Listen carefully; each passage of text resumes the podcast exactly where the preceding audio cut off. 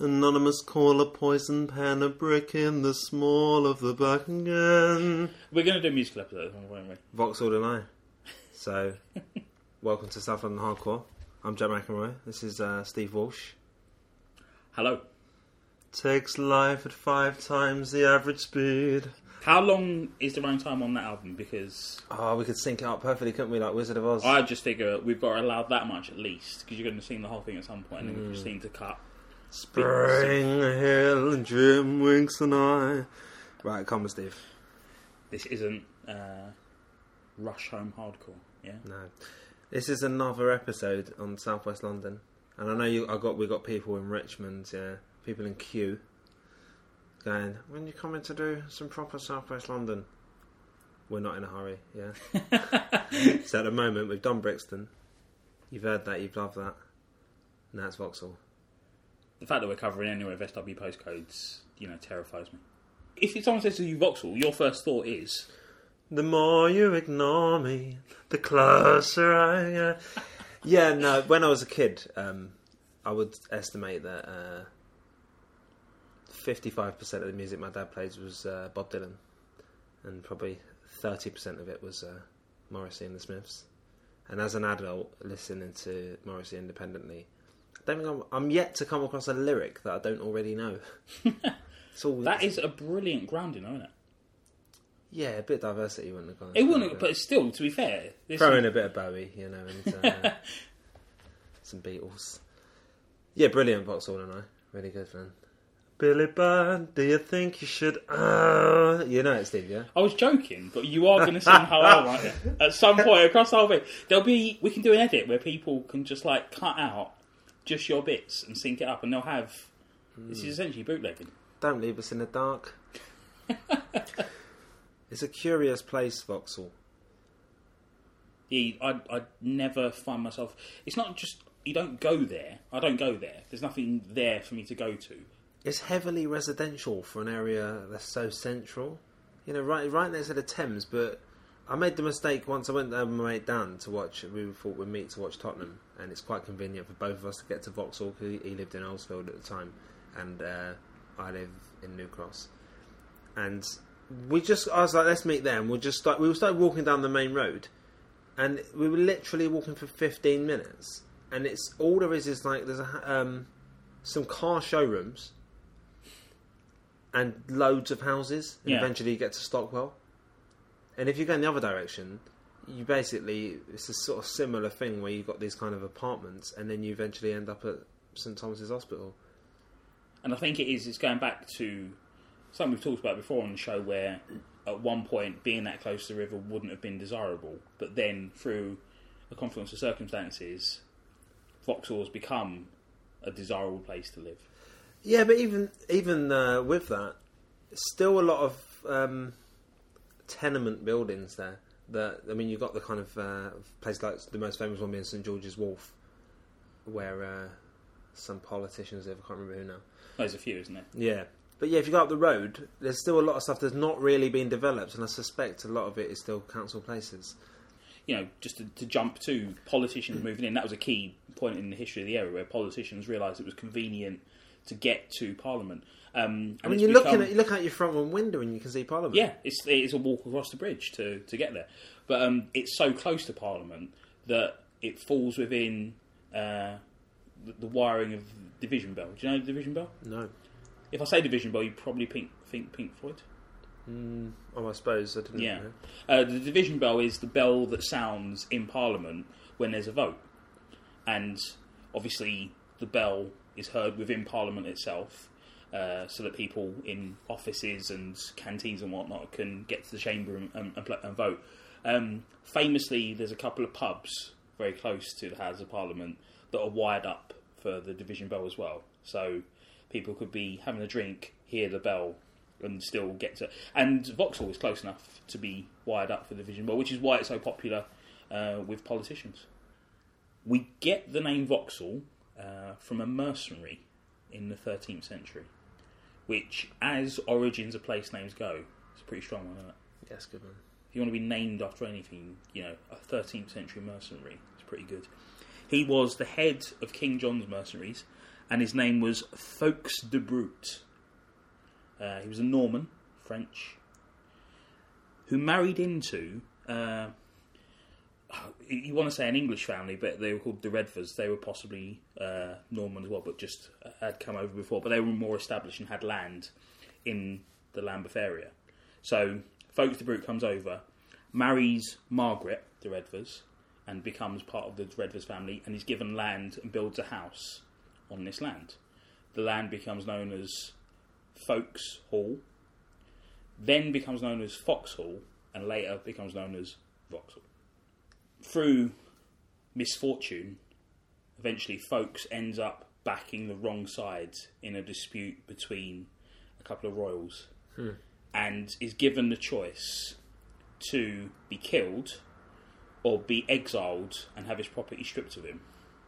He goes for exile because he's not silly. Uh, his wife, in the middle of this process, divorces him and gets the house back. So I'd imagine, and as I say, I, I find it hard to sort of pinpoint the exact moment, but I'd imagine at that point she's probably changed her name to Foxhall because it's recognisable enough, but she's disassociating herself from this clown who's uh, back the, the wrong side. So Fawkes goes back to uh, France and dies in 1226. Do you know how he died? How did he die? Poisoned fish. Yeah. I don't know if it was like deliberately poisoned or if he just had some bad fish, but bit tough on a mercenary. You imagine the guys out there just fighting for a living. In Russia, the word Vauxhall, which is spelled V O K Z A L, means train station or central station. And the rumour was, or the urban legend was, that either a Russian uh, railway engineer or Tsar Nicholas visited in the 1840s and was shown Vauxhall Station and misunderstood when it was written to him as Vauxhall. They thought Vauxhall was the name of the station. So then took it back to Russia and named the central station in Moscow Vauxhall, thinking that that was the word for station. Oh. What is more likely is that the main station in Moscow served uh, local pleasure gardens, and Vauxhall in London became synonymous with a very large pleasure garden that was built off of the land that Jane Fawkes sold in the 1650s. So even to this day, if you go to Russia, everyone can learn one Russian word now. If you say Vauxhall, people will direct you to the station. That's what the area is, really, in a way. This is the thing. Not the say- area, but the kind of focus of it. Yeah. Is that it's just um, it's the second. Well, I don't know if it still is, but it was the second busiest bus station in uh, London. The train and the tube uh, both got kind of major lines on them. Uh, train station opened in 1848. Steve got that written down. Tube station 1971, and the new bus garage with the uh, claw hammer roof, photovoltaic uh, tiles all over it. I thought they were. They had that f- photovoltaic look about them, didn't they? Does photovoltaic mean Solar panels. right? I was going to say, yeah. Yeah, it's a really nice kind of. Uh, a lot of thought went into the space. I was reading an article in the Guardian from when it opened in 2005, and uh, sort of every little inch of it. It wasn't just this kind of stupid roof. A lot of thought has gone into what the different bits on it mean and why it's streamlined and stuff, which is you know, not particularly interesting. But just the whole, you can kind of wherever you are, you can see buses coming and stuff. It's Yeah. kind of it's really well laid out. And it's in 2005 they were sort of putting it forward as this kind of blueprint for how other bus like sort of revamping bus garages across London. Because most of them are still very much Victorian buildings, mostly brick. yeah, not it's not particularly clear. I mean, London London Bridge, for example, it's just ridiculous. You can't work out wh- where your bu- the buses, two buses going opposite directions, but coming the same way down the road. Try and work out which which three four three you should get on. The first mention of the pleasure gardens is from an entry in uh, Pepys's diaries in 1662. Uh, but they, yeah, they uh, become phenomenally successful, and as I say, synonymous with the very idea of pleasure gardens is, uh, you know, the word Vauxhall. In 1786, at one point, there's a fancy dress party where 61,000 people are reported to be in attendance. And I mean, obviously, they're not doing a head count, they've got turnstiles. We can't be sure. But That's the equivalent of like the Emirates on a Saturday. Yeah, essentially, yeah. And I have no idea about the square footage of it, but you'd imagine uh, that's not a bad gathering, is it? In 1827, uh, it was large enough to host the reenactment of the Battle of Waterloo, uh, which featured a thousand uh, men in full uniform as the armies of both sides. Which obviously, compared to the actual Battle of Waterloo, No, but that's pretty incredible. yeah, yeah. What sort of people? I mean, obviously the middle classes would have been there. Yeah, it would would have been your people- Would they have been afford to go to pleasure gardens at all? Not really. They it, it would have been quite exclusive. Um, at one point, before you had uh, the bridge, it was more or less uh, only accessible by boat. So straight away, that's gonna uh, you know stop Yeah, certain yeah. kinds of people going. And then the fact that you know there would have been entry fee and the, the people, and it also I'd imagine even if you did sort of you know save up for six months for a day at pleasure gardens, it'd be horrible because. Uh, people would have just stared at you, wouldn't they? Yeah, they wouldn't want you there, would they? Yeah. yeah. Um, yeah, it became known essentially as a place for uh, visitors, but also for um, a lot of romantic assignations. People would basically go there for a smooch down the uh, down the old uh, flower gardens, the dark walks they called them, where people would meet. And you imagine uh, it would be a useful spot for uh, extramarital affairs, isn't it? Don't call it a pleasure garden for nothing, eventually, um, it seems like it was mostly mismanagement rather than anything else. But you'd also have to say that the British climate isn't one where Ah, yeah. pleasure gardens are necessarily going to be a winner. It would have been a seasonal How thing was at the the best pleasure of garden today, darling? Oh, well, it poured of rain. Um, yeah, and it it closes in 1859. At this point, the area is becoming more residential. The bridge goes up in 1816. So at that point, the area generally becomes more accessible for residents, more practical for residents, and it's always the thing. In and you know we're seeing a lot in London at the moment where buildings that were previously uh, banks and pubs and other things are either becoming Tesco metros or flats. It's basically stack people in there or feed the people that have been stacked next to it. The bridge goes up in 1816 and stays there until 1898. A new bridge goes up in 1906, which is five years over schedule, which is quite amazing. You always imagine at those times, you always hear stories of, because essentially it's a time when health and safety isn't a major consideration. no, there's no distractions, is there, either? yeah, this is it. No one's on their iPhone. Uh, No, you just work until you die, didn't you? And go home for the weekend. What's the point?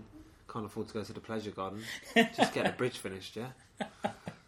The name Vauxhall obviously is uh, stuck on the front and back of uh, many people's cars. But the link to the area is quite, not tenuous, but short lived. It was short lived, yeah, they didn't hang around. Uh, 1857, Alex Wilson and Company, later known as Vauxhall Iron Works, they made pumps for marine engines, but eventually they sort of started making uh, horseless carriages or cars, as we call them, Steve. And uh, that was in 1903. They started making making cars. 1905, they moved to Luton. They spend 50 years there, sort of, uh, not struggling along, but clearly just sort of making a living going, we'll just make these pumps. And then they finally hit on this thing and they go, we can make a ton of money here. We're not hanging around. No. Straight up to Luton. But they keep their name though, and Yep. the uh, the company emblem is a griffin, as you know, Steve, as you're well versed in uh, mythical beasts. And uh, car badges. Two Yeah, things. Two, two of my great loves. Still single. yeah, that was the coat of arms of the the guy you mentioned earlier, Guy Fawkes de Bruyne, Bruyne. yeah. This guy, who, let's be fair, didn't end up, you know, with you know the greatest fate. He's exiled and dies from a poison fish. But there's something about the name and uh, the insignia associated with him that's durable enough to hang around for the next sort of six, seven hundred years. Modern Vauxhall, probably best known uh, for the, the sort of the area within it known as Voho, which is essentially a selection of gay clubs that is supposed to be sort of mirror of Soho, but south of the river in Vauxhall, so Voho. Um, some great names for clubs.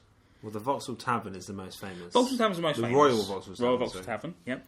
Uh, area, not a great name. Barcode, not a great name. Chariot, quite a good name. Yeah, that's the one under the arches, isn't it? A picture of a massive chariot on the side. I'd imagine, yeah. Yeah. The coincidence It's a is. uh, spa, I think, one of those gay spas. is it? I thought it was a club. I but want to take you to a gay spa.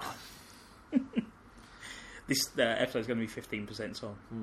Uh, Crash is another one. And it's quite interesting, I thought, with Chariots and Crash, you know, possibly echoing the Vauxhall Motors. It's not, is it? Just, uh, This will give you a chance to mention the sad news of the fort closing in uh, Bermondsey, won't it, Steve? yeah, we should probably take a moment to. Uh, should, we probably shouldn't, should we? If you were to pass Vauxhall going along the river, yeah, the noticeable thing would be MI6, wouldn't it? That massive Lego building. it is really odd It is so strange, isn't it? that. Why would you make the headquarters of Secret Service so distinctive and striking? It's almost like I reckon, and I have no nothing whatsoever to back it up with. It's empty, Yeah. and they're based in a warehouse further along. Because you can't, you can't sort of go. This is definitely where we're doing all our espionage work. It's literally the most conspicuous building in the in the Yeah. world. Good use of the word uh, literally there. it is, so, isn't it? But it is. I mean, I was prepared to go over you until you said the word, but certainly along that stretch. Of the of world river, is not enough. if you, if you, you know, I'm. Uh, God, I was going to talk about crashing a plane into it. Let's not do that. Um, Well, no, you had that um, situation. I mean, you know, people know where it is, so even if it didn't look ridiculous, people are going to know where MI6 is probably. But wh- that, but that why news would story. you? What was it about? Uh, maybe twelve or thirteen years ago, when the guy had a bazooka in the park, Yeah, and yeah. fired it into the side of the building. How could you resist? I mean, if you've got a bazooka and you want to take, you know where to aim for. It's like the Pentagon in America. You can't. That can't be where they're doing all the work because it's such an obvious. It's, they're giving Well, someone you. literally crashed a plane into it. Yeah. Because which building do you want to go for? It's not a, one of those. Oh, it's, one of many rectangles. It's the only pentagon. They're giving you, even if you know all you're recognising is geometric shapes, you can take out this building. And with uh, MI6, you don't need to, you know, oh, I just need to learn the contours of it. No, just uh, that one, the big, the green and, and cream monstrosity on the river. Yeah, Bizarre. The, the funny thing is, I mean, They're empty, both of them. I guarantee. I'm no architecture expert, but normally, you see if you see a major building, there are other buildings that at least look like it. yeah. Like that just looks like a kid's done a really bad Lego building. Well, as I say, you know, just to use a, a comics reference, um, at some point in Batman's history, they came up with this great idea that if you had a guy that's going around dressed as Batman is, and he's got the symbol on his chest, he they, they made it clear that he reinforces that particularly, and essentially it's him trying to draw bullets towards the chest, which is the most protected part of his body. Oh, okay, yeah. So, which is quite clever because otherwise it's a mad way to dress up, isn't it? If you hmm. if you're going to be ch- taking on people with guns, you're sort of going, "Here's where my heart and lungs are. Definitely aim Not for this, and you'll probably kill me." But he's got a breastplate, so well. And it's the same with MI6 and the Pentagon. There's no way you're telling me that they're saying we're doing important work here. If you want to cripple uh, our international espionage, CTU is not based in there, is it? Nah. I don't like James Bond films. Trashy. I'm indifferent. I'm one of those ones Yeah. where I'm Yeah, sort of more like, that, yeah. I watched them as a kid, and like, I'd probably watch them now. There's nothing to any of them, is there? Really? The last, the last one I saw. What was the first Daniel Craig one? Casino Royale. It, I think it is, yeah. And I, I still haven't seen it all the way through. I was around my friend's house a few years ago, Christmas Day, from Brian. Give him a shout. I don't think he even listens. Um, and we turned the telly on on Christmas Day. On it was on like Sky Movies, and uh, all it was. Have you seen the film? Yeah, I saw it at cinema. James Bond tied to a chair, Yeah. and the bottom's gone out of the chair, so he's sitting on the frame of the chair, and uh, someone's basically whacking him in the nuts. Yeah. And he's laughing. And I was like, what's this? That's on at like 1.30 in the afternoon on Christmas Day? And he went, oh, it's Casino Royale. I went, this is a James Bond film. Where it's uh, a guy in a wicker chair just getting his balls whacked. Well, that was the kind of uh, the scene that um, sold the myth that oh, this ain't like any other Bond film you've seen, right? That's what people are saying. This is not like Oh, any is that the Bond idea film of you've it? seen. It is, yeah. Right in the first scene, um, or the first couple of scenes, he comes across this like guy who's a free runner, and like Daniel Craig is kind of a, quite a bulky man. Yeah. Yet this kind of sort of uh, svelte free runner who's just sort of as good at as good at it as anyone in the world, presumably, and that's why he got the role. He's like running up cranes and stuff, Yeah. and he, he's his equal. He catches him. Um, I think so. Or at least keeps sort of up. he keeps up for uh, for five minutes, you know. And it's all like that. It's it's exactly a James Bond film.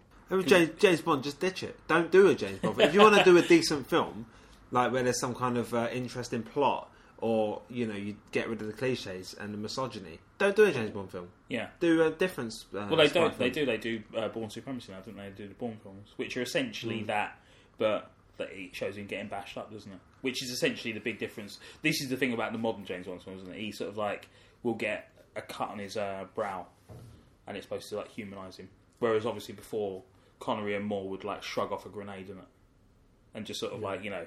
The hair's impeccable and a little cheeky. Oh yeah, got no problem with all this. It's all n- nonsense and fine.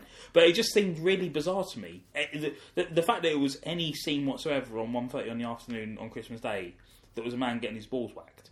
And I was like, what's this? And he went, James Bond. I was like, this is James Bond film. This is not... Because, you know, my knowledge James Bond film is, you know, lasers. Yeah, and I guess it is carrying on a fine tradition of uh, James Bond's Nadgers being under constant threat it. With the laser going up towards the... When I worked at Virgin Megastore, I must have taken home at least 10 James Bond DVD box sets, like without the DVDs, and so it's just the metal tin by itself. and used to put them on eBay and get like seven or eight quid for them, man. It's brilliant. Empty boxes. Yeah, and they didn't need them because they'd sold the DVDs already. Right, Did alright, man. Kept me going for a little bit. yeah. Who's buying empty boxes? Lunatics. eBay weirdos, isn't it? Yeah. Keep their uh, toenail clippers in there, whatever. Obviously, that is James Bond's place of employment, MI6 Vauxhall. And one of my favourite sequences, as I said, they are rubbish James Bond films. but one of my favourite ever sequences is the beginning of The World Is Not Enough, where Pierce Brosnan, the best James Bond there ever was. I don't know, I was watching it on YouTube, and it's, I- it's a long time since I've seen the film, and I've got little desire to watch the whole film again. It's like you, your attitude to James Bond films generally, and this film specifically, means that when you say Pierce Brosnan's the best James Bond ever, he's not going to be going, uh, No, but- "Jack loves me." No, but it's So, like, uh, like what I was saying about Doctor Who. He's quite good, David Tennant, as Doctor Who, and Yeah. the new guy, Matt Smith. yeah, Matt But Smith. It's still rubbish. For me, Matt Smith's the best Doctor Who because I haven't watched a lot of Doctor Who. and Yeah, it's they're both really good as Doctor Yeah. Who, but like it's still rubbish, you know. um, But Pierce Brosnan's the best, and this film's not great. But yeah, so the scene I don't know what happens before, but it's uh, Q, which I think might have been his last film, maybe not. Whatever, I Alright. should find out before saying it because it's not ready, Bond, or whatever. And um, James Bond. it's a good Q impression for someone who's not a fan. This is the thing. Every spot is towards you being a fan. Um, and basically, what happens is one of the panels on the side of uh, MI6 opens up, and James Bond bursts out of it in a black speedboat, right? That sounds brilliant. What Yeah, it's great. this? This? is World is Not Enough, brilliant. Um, the uh, the opening sequence is great. I'll put Yeah. this on uh, the website. Oh, brilliant! So I'd have to watch that film. And he's chasing uh, a Bond girl in, in another speedboat, and he's just whizzing down the Thames. And it's a great, really nice camera angle where the camera's mounted on the front of the of his boat. And I mean, I don't love the way it's all shot, but that bit's really nice. You know, it's just like it's just like booming over the waves. You know, like when they put a ca- mount a camera on a boat, Yeah. and then the, that's stationary, and it's the sea that's moving, Yeah, or the, yeah. whatever the water is. So yeah, so it's just it's very little sound. It's all um, the Bond theme, and it's a really awful version of it. So he just whizzes, he whizzes down the Was it Thames. garbage? Who was it? Someone who did like. I don't remember, man. There's some really obscure ones, isn't there? Some Publica? people.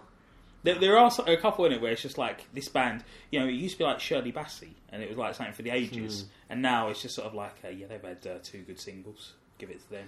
Let's get Limp Bizkit to do the Mission Impossible theme. How'd you get the Mission Impossible theme wrong? It's like the greatest piece of music ever composed. Hey, Ring Fred Dunst. Is that his name? Dust. Whatever. Dunst works here. um, so yeah, he's uh, he's on this. Uh, he, he's on this in the speedboat. At one point, he does a flip. Right. That's, Whoa, what? That's disappointing. On the yeah. speedboat? Yeah, it kind of does. Um, uh, how would you describe what I'm doing with my hand, Steve? Uh, what, ca- it's not a cannonball. What's it called? The, sort of a roll. There is a name for it. I know what you Yeah. mean. um, anyway. But basically, the boat the boat spins.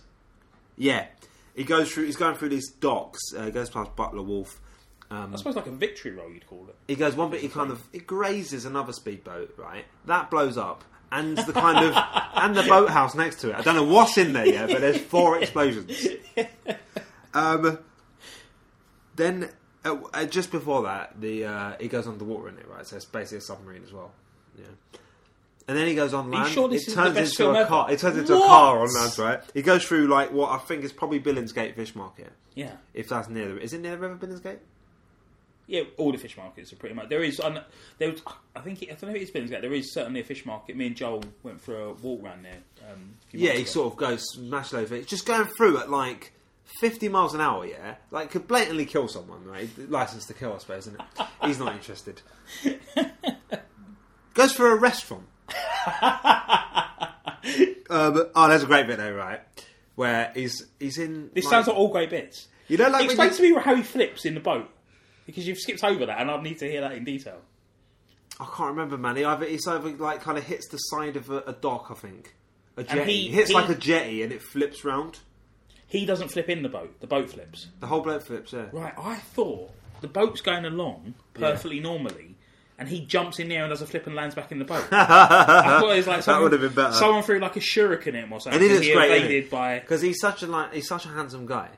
And he's so cool on screen, man. He's just the whole time he's just got his gripped, his hands are gripped on the steering wheel. And there's one bit where he kind of grins, but there's a bit where You love Pierce Brosnan, don't you? Put, is- yeah, I do. He's good, man. There's a bit where he kind of pulls into some kind of uh, I don't know what the term is, but like almost a canal looking bit. Do you know what I mean? But he kind of but he goes around a corner basically. Canals Yeah. don't have corners today, famously. but he kind of he goes around really fast and he splashes these traffic wardens. Like, it's hilarious. It's hilarious. Um, and then he ends up at the. Are you sure you didn't watch John English? And Rowan Atkinson just Uh, looking really hot this day. He ends up at the Millennium Dome, yeah, still under construction, Right, Right, because yeah. it's shot in '99, and uh, and he ends up on the roof of it, yeah, chasing this woman. He's not in a, a vehicle at this point. No, he ends up Right. there, kind of. He's uh, not on the roof of the Millennium but Dome. she is in an air balloon now, What? and he climbs up. He climbs up this air balloon, like he climbs up the rope. Yeah, she shoots someone to get their air balloon off him. You know, because there was air balloons waiting by the side of the Millennium Dome, but there was though, Steve, wasn't there? That's that- what Glenn was doing there. Glenn, Glenn was a balloon wrangler, wasn't he? That was his uh, That was his uh, job title. And uh, so yeah, he climbs up it, and uh, oh no, he's not hit the roof yet. He climbs up it, and basically, I don't know what he's trying to get off her, but she blows up the air balloon. So the air balloon, massive air balloon destruction. And he ends up on the roof of the Millennium Dome. Brilliant opening sequence. And before that, right, Does he slide down it? Because it was he curved. slides down it. Yeah. Does he? Yeah. Oh, I'm glad I, uh, But before that, there's a great um, the opening sequence before it's brilliant as well. He kind of goes into this room with this guy, and he ends up like nicking the case off this guy and sort of diving out the window, but using the guy as like a weight. Do you know what I mean? He ties the guy Yeah, up yeah. and he kind of just like pulls out, and he ends up on the pavement, abseils down the side of the building, and just lets go and just kind of walks off with his case. I went to see uh, Mission Impossible 4 Ghost Protocol recently. And about four minutes into the film, I leaned over. I went to see it with Jim at uh, Peckham Premiere. So there's a South London link. Um, Mid- Midnight Videos, Jim Hall, Midnight Video's iTunes. very own Jim Hall, co-host with uh, Walsh, Midnight-video.com. at Midnight Video on uh, Twitter as well. Um, and about four minutes into uh, Mission South Impossible 4, London's premier uh, film podcast. Phil lives uh, north, doesn't he? But he works south, so we'll Yeah. allow it. We'll allow it. Um, yeah, about four minutes into the film, I leaned over to Jim and I was like, "This is brilliant." And I thought to myself, "Why do I ever watch any film that isn't ridiculous espionage films? They're the best, aren't they? If they're, Well, if they're well, I'm going to stop you there, Steve. No, right? I, I know I'm wrong. Mission Impossible wrong. Two, rubbish. Yeah. Mission Impossible, overrated. Mission Impossible Three, I don't. I don't know if I've even seen it. Mission Impossible Four, right? Yeah. Directed by Brad Bird, who made the greatest animated film ever made, um, arguably.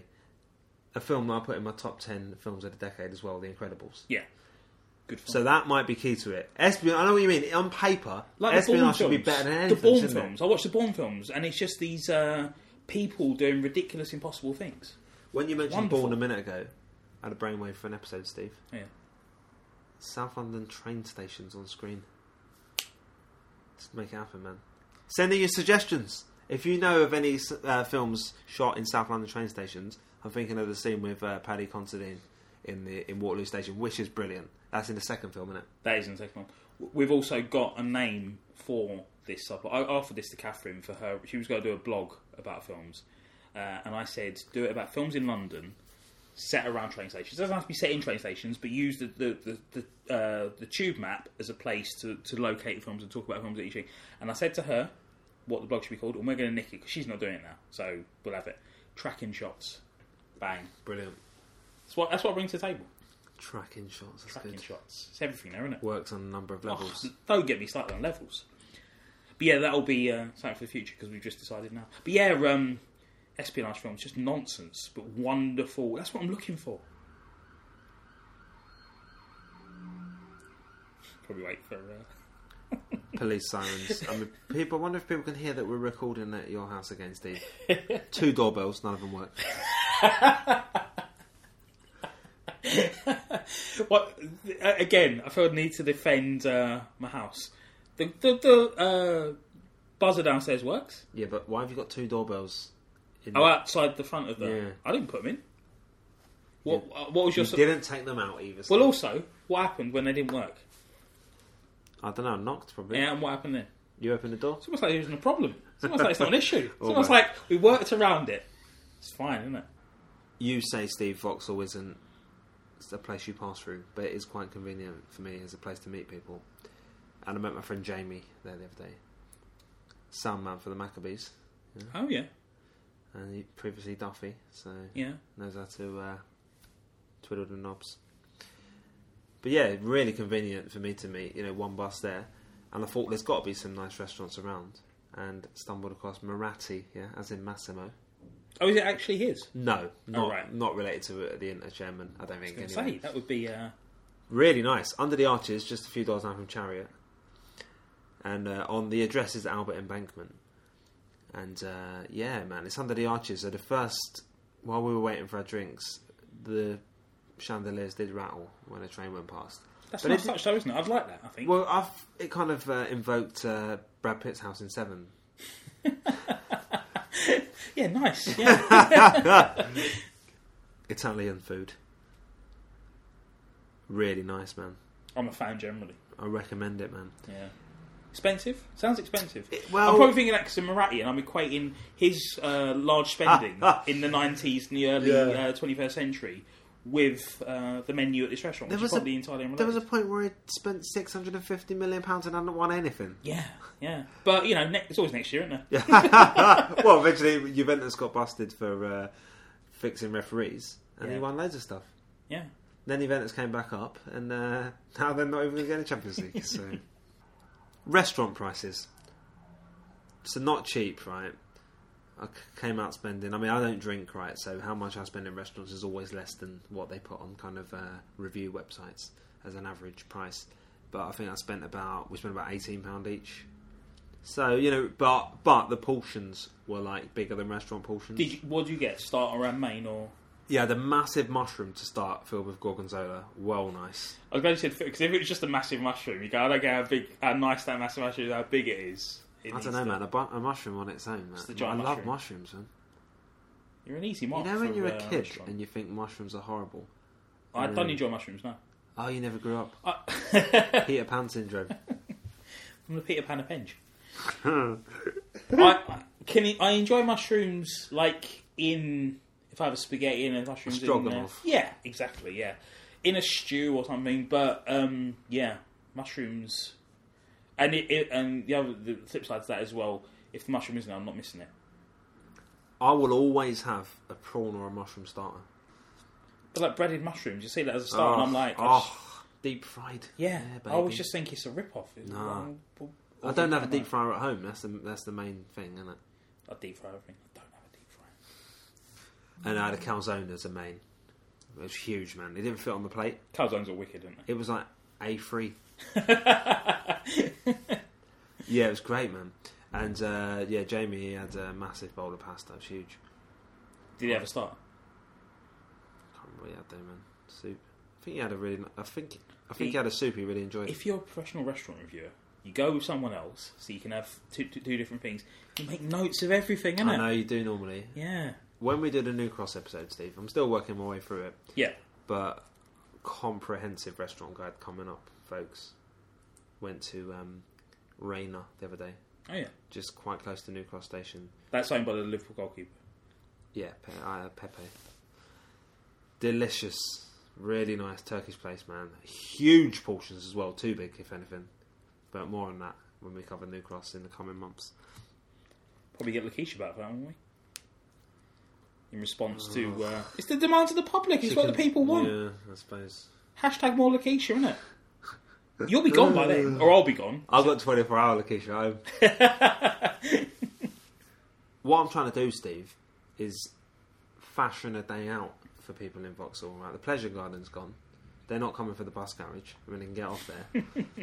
but yeah, grab yourself a pizza at Moratti, and really nice walk on the Albert Embankment. It is, it is, yeah. No, It's to a be really fair, nice part, you Yeah. know, because it's so busy around like the South Bank yeah. and you know up Bankside and all that. But that bit is so, as we were saying about it being so re- so heavily residential, it's a bit desolate, really. Yeah. and it's nice like that. You know, you have a nice walk up to Battersea, I suppose. You know, kind of facing Pimlico on the other side and stuff. Really, on a hot day, No, it's a nice stretch to walk on. I say, me and Joel uh, took a wander. We met up um, at Westminster Bridge and basically we walked along the Thames. And our thing was, as we walked along, every time we got to a bridge, we crossed it. And then walked along, and every time we got to bridge, across it. So we sort of zigzag across and then walked back the other way. So we walked like the length of the river. Sort of, yeah, from sort of Westminster up to. Uh, a bit further along than that, and then and back in. But we covered that particular stretch, and it was nice. It was nice. I've got a note here on when it was built, the Albert Embankment and the architects, but it's in no way interesting, is it? Queen Victoria built it for her dude. also, right, you got Vauxhall City Farm, which I think I went there as a kid. I, I've a I'm vague recollection. yeah. I think I went there on a school trip. but I've already been to one farm for this podcast. I'm not going to another. And that was one too many for you, wasn't it? It was. I hate animals unless they're stuffed into a mushroom. a Billy Bun, do you think you should? Oh, everyone is laughing. I think we're done with Vauxhall, Steve. And the thing is, in lieu, a lot of podcasts traditionally will sort of sign off and people know that the show's finished and to switch off and do other things. In a way, your singing will get people to switch off on it. The So- more you ignore me, the closer I get. This vibrato that you're bringing into it is uh, it's interesting. It's gruff vibrato. if you're interested in my Morrissey covers album, a cappella, it is. Yeah, we're available for afternoon speaking. Jack's also available as uh, well. Actually, you got it's not really Morrissey. It's like a collapsed Morrissey haircut at the moment. But you could Morrissey. probably yeah www.southlondonhardcore.com, Twitter at SLHC Podcast. We're on Facebook also. Subscribe on iTunes. You got a Blackberry? We're on the Blackberry podcast app. So we? download us from there directly, yeah. All right, how did that happen? You did something. Yeah, man. Registered it, innit? Nice. I mean, if what people are wondering how it breaks down, Steve, I do all the technical work, don't I? Yeah. And by technical, that sometimes just involves me Googling. and you uh, do all the research, man. Yeah, Uh, uh, I'm supposedly in charge of the Twitter account, but I'm um, quite rubbish. No, you do. I, I do what I can, but I'm not. Well, you don't do what you can. Let's not. Try to find a middle ground. I do, I, I do what I do. I think we can all agree on that. Um, in terms of uh, Twitter in particular, we've had um, obviously a lot of new followers since our Brixton episode. We had a big response to the Brixton episode, yeah. man. Like to thank uh, everyone who got a real in touch yeah. and supported it. Um, there will be more location. You can't kill that girl down. You've, you've As tried. I try. You've tried. um, but yeah, we- we've got some nice uh, comments on uh, Twitter as well, um, and they're all very much appreciated. Thank you very much. Yeah, keep mentioning us, man. If you want to mention us on your South London blogs, do. Even North London blogs, if you want to, you know, let people know in North London why South London's better, use us as. a- Don't know, mention us on West London blogs. Yeah. keep us out of there.